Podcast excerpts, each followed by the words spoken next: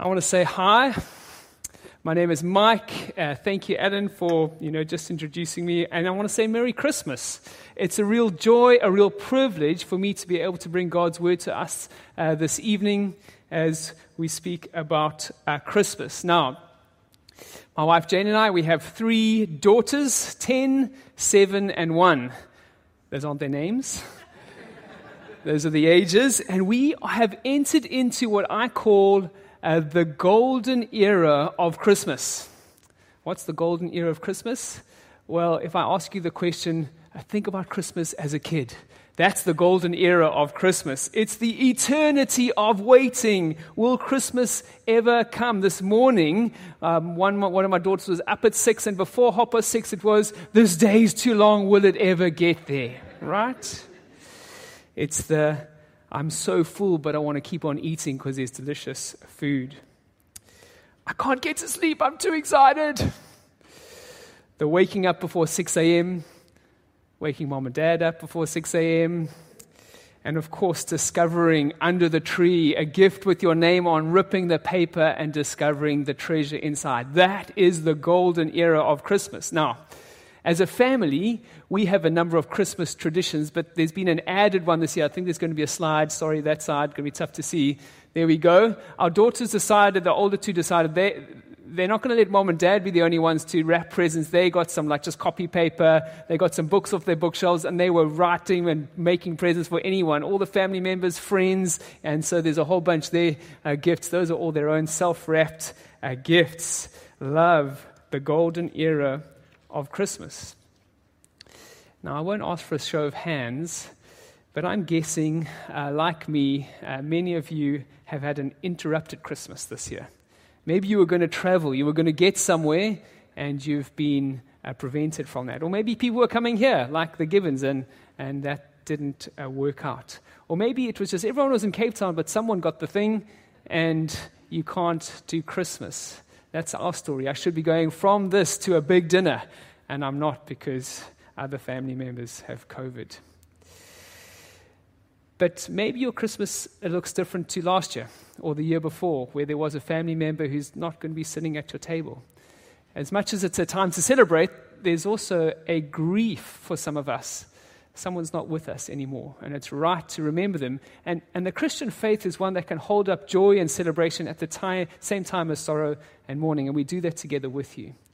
But I'll tell you what, it really is a joy and delight to be in this room, to sing these songs, these true words, and do what Christians are doing all over the world. I drove past a few churches on my way here, Christmas meetings starting to happen. Christians all over the world are doing what we do best, making much of Jesus. And we're going to carry on doing that through the scriptures. So, the Gibbon family, they're going to come up and read tonight's text for us. Just so you know, we're in a series called The King is Born. And uh, we're going to see that it's not just a king, it's a shepherd king and a savior king who has been born. Gibbons, take it away.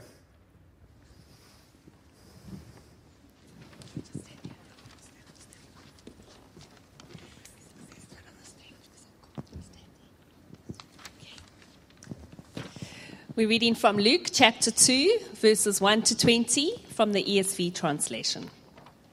In those days, a decree went out from Caesar Augustus that all the world should be registered. This was the first registration when Quirinius was governor of Syria, and all went to be registered, each to his own town. And Joseph also went up from Galilee, from the town of Nazareth to Judea, to the city of David, which is called Bethlehem because he was of the house and lineage of David, to be registered with Mary, his betrothed, who was with child.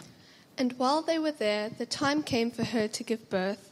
And she gave birth to her firstborn son, and wrapped him in swaddling cloths, and laid him in a manger, because there was no place for them in the inn. And in the same region there were shepherds out in the field, keeping watch over their flock by night. And an angel of the Lord appeared to them, and the glory of the Lord shone around them, and they were filled with great fear. And the angel said to them, Fear not, for behold, I bring you good news of great joy that will be for all the people. For unto you is born this day in the city of David a Saviour, who is Christ the Lord. And this will be, the, be a sign for you. You will find a baby wrapped in swaddling cloths and lying in a manger. And suddenly there was with the angel a multitude of the heavenly host praising God and saying, Glory, to God, in the highest, and on earth peace among those with whom he is pleased. When the angels went away from them into heaven, the shepherds said to one another, Let us go over to Bethlehem and see this thing that has happened, which the Lord has made known to us. And they went with haste and found Mary and Joseph and the baby lying in a manger. And when they saw it, they made known the saying that had been told them concerning this child. And all who heard it wondered at what the shepherds told them. But Mary treasured up all these things, pondering them in her heart. And the shepherds returned, glorifying and praising God for all they had heard and seen, as it had been told them. This is the word of the Lord. Thanks, be to God. Beautiful. Well done, Gibbon family. Thank you for reading for us.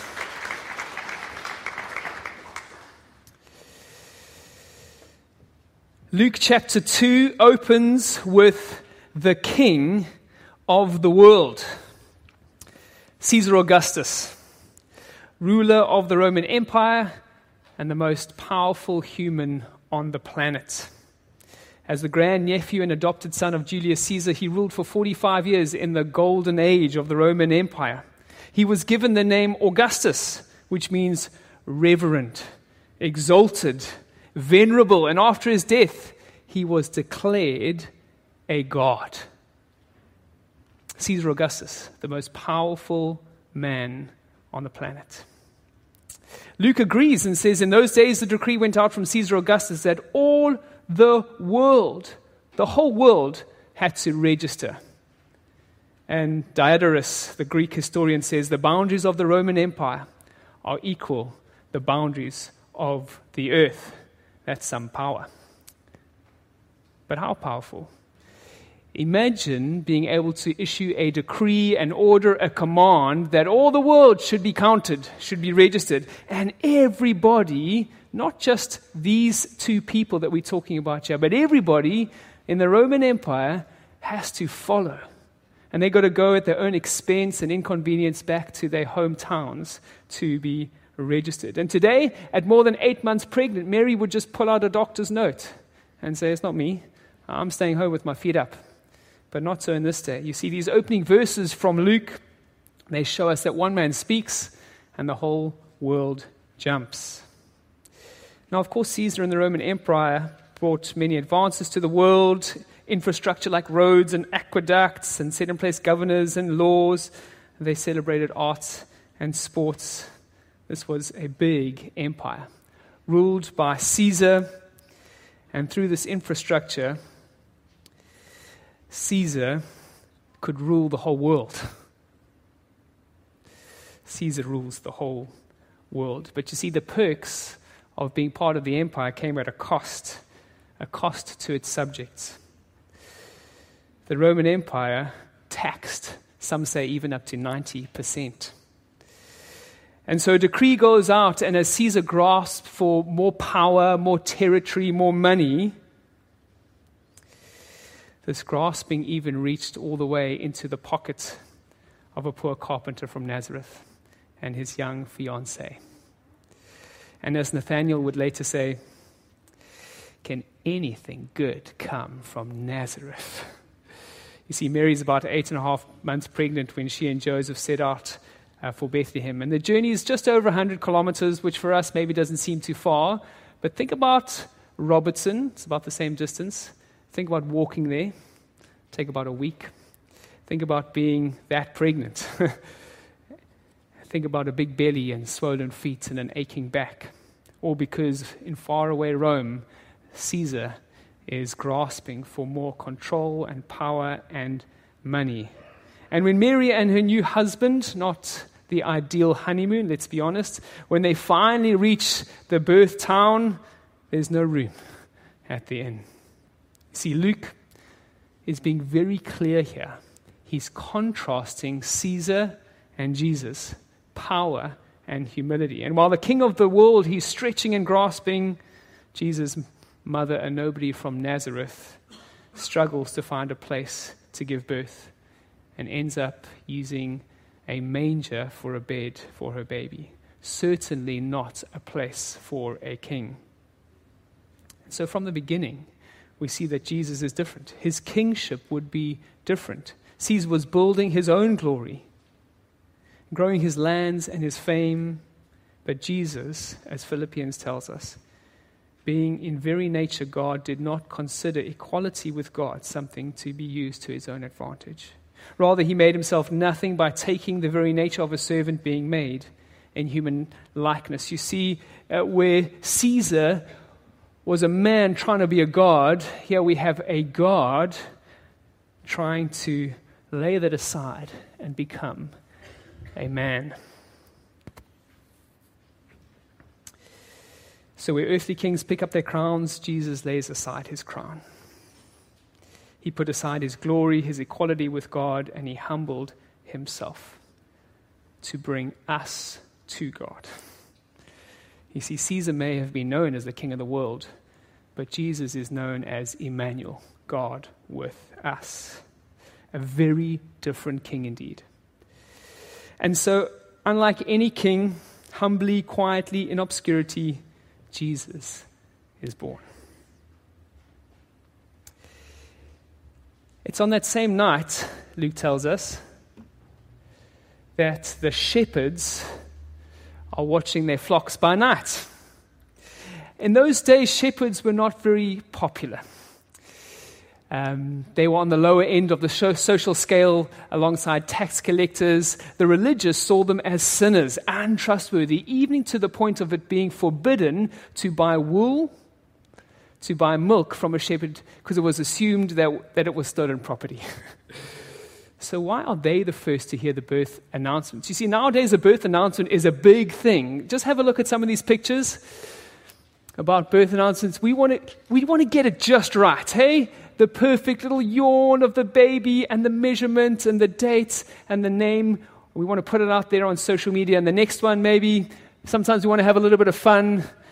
Baby's about, baby explodes. But, but we want people to like it, right? We want people to get it. We want the most important people to hear the news. But strangely, the kings and the prophets and the priests and the governors and so on, they're left off this mailing list of the birth announcement. And all the while, God is gearing up for the shepherds to witness the greatest birth in history. Won't we read that little bit again with me? It says, the angel of the Lord appeared to them, and the glory of the Lord shone around them, and they were filled with great fear. And the angel said to them, Fear not, for behold, I bring you good news of great joy that will be for all the people. For unto you is born this day in the city of David a Savior, who is Christ the Lord. Let's just pause. The angel appeared. I'm not sure if you caught that. The angel didn't arrive riding on a donkey like Mary and Joseph. The angel was already there in the heavenly realm, waiting with more anticipation than kids waiting to open their Christmas presents, waiting to declare the good news that will bring great joy to all people. So, don't you just love this picture? This heavenly, eternal being is bursting with words, words that were actually written before the beginning of time.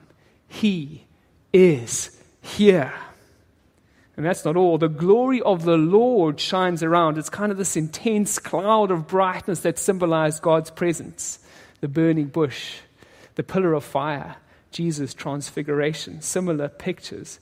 It was so all encompassing that it left the shepherds in complete awe and wonder and fear.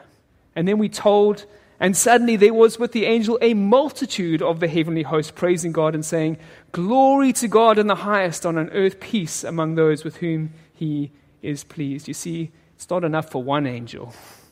A multitude of angels. The NLT says it's the armies of angels. I love it. It's these warriors of light who are using their weapons of song to declare Jesus' birth.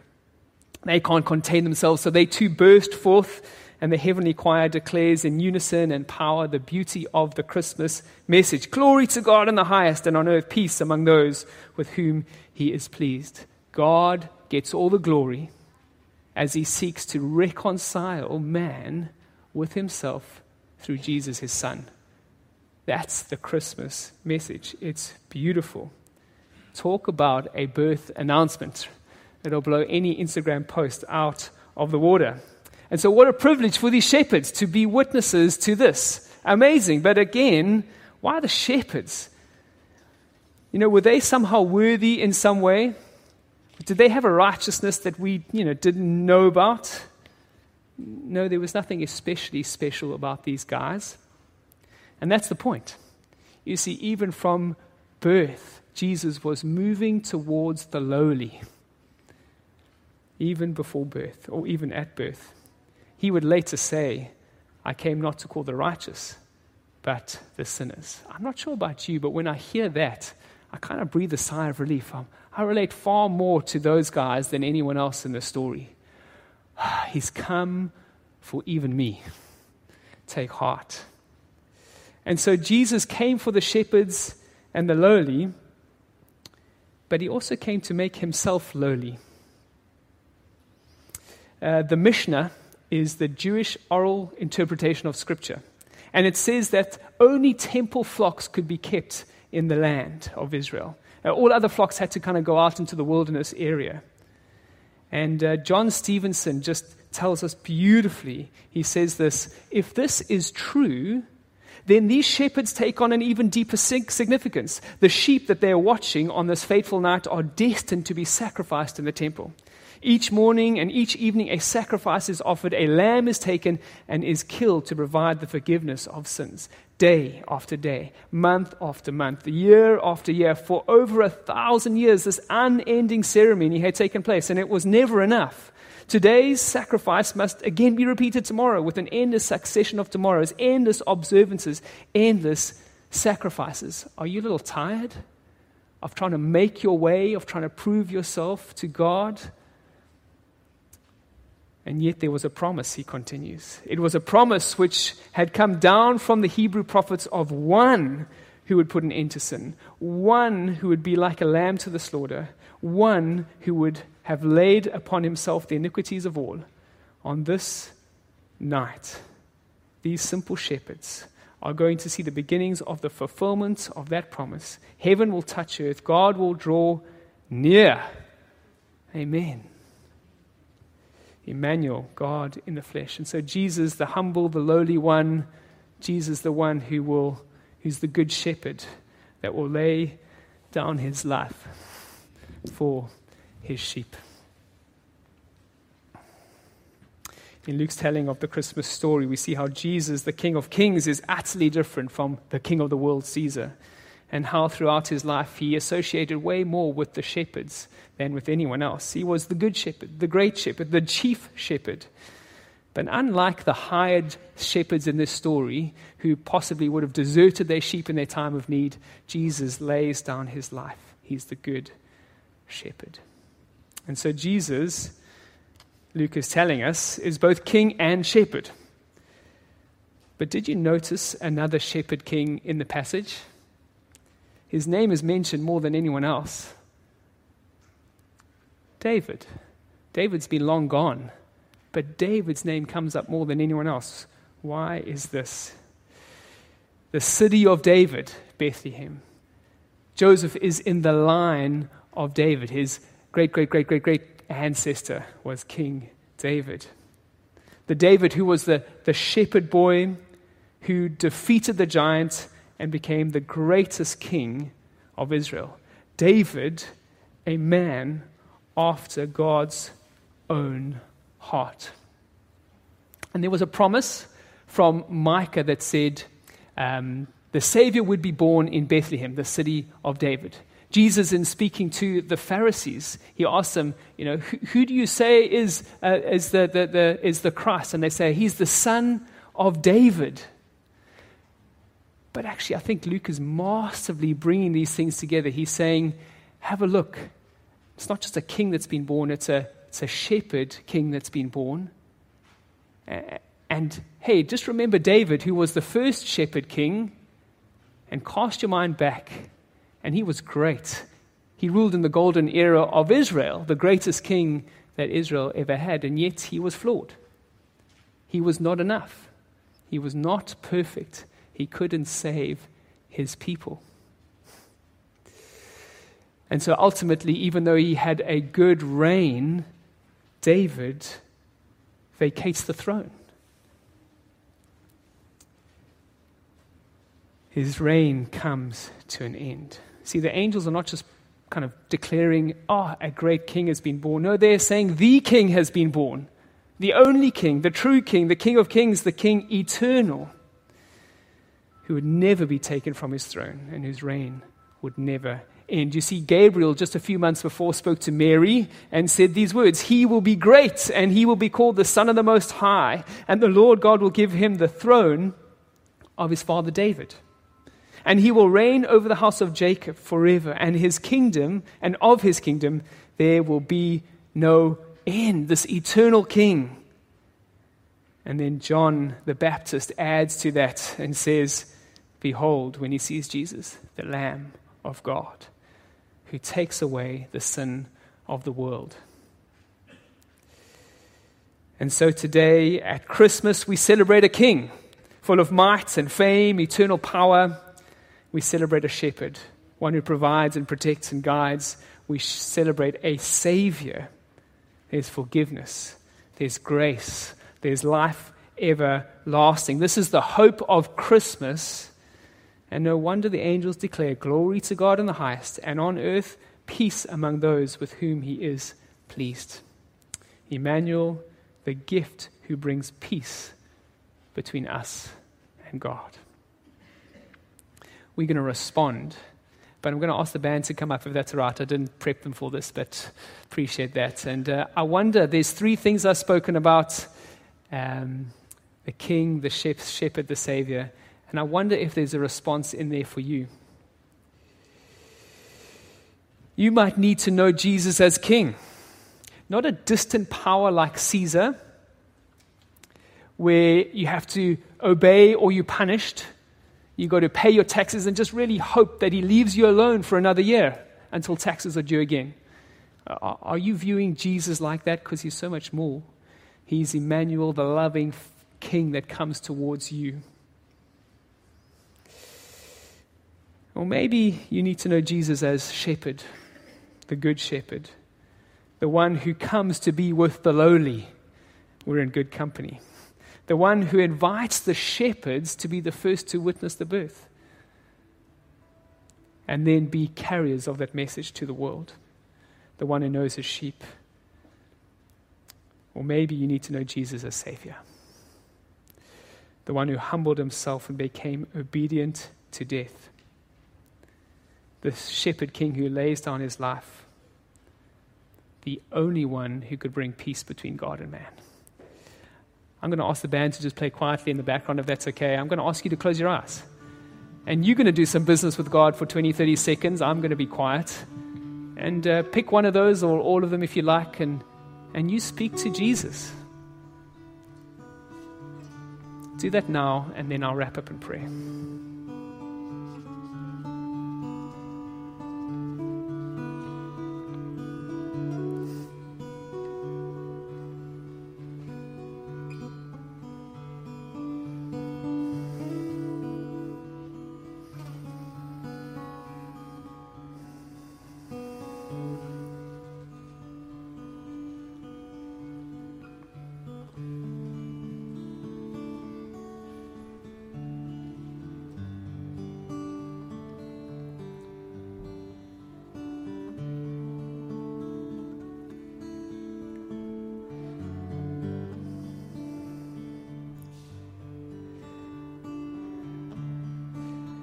Father, oh, we love Christmas.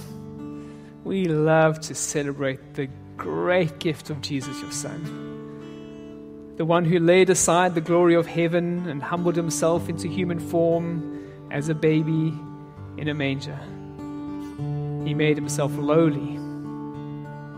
The one who would one day humble himself to death, even death on a cross. Jesus, today we celebrate you as the King of Kings, the Good Shepherd, the Savior. Amen. The shepherds in my mind, ran to the stable, and they were filled with joy and delight as they witnessed the birth and as they encountered Jesus. And let's, with that joy in our hearts, let's stand and let's sing once more to Jesus.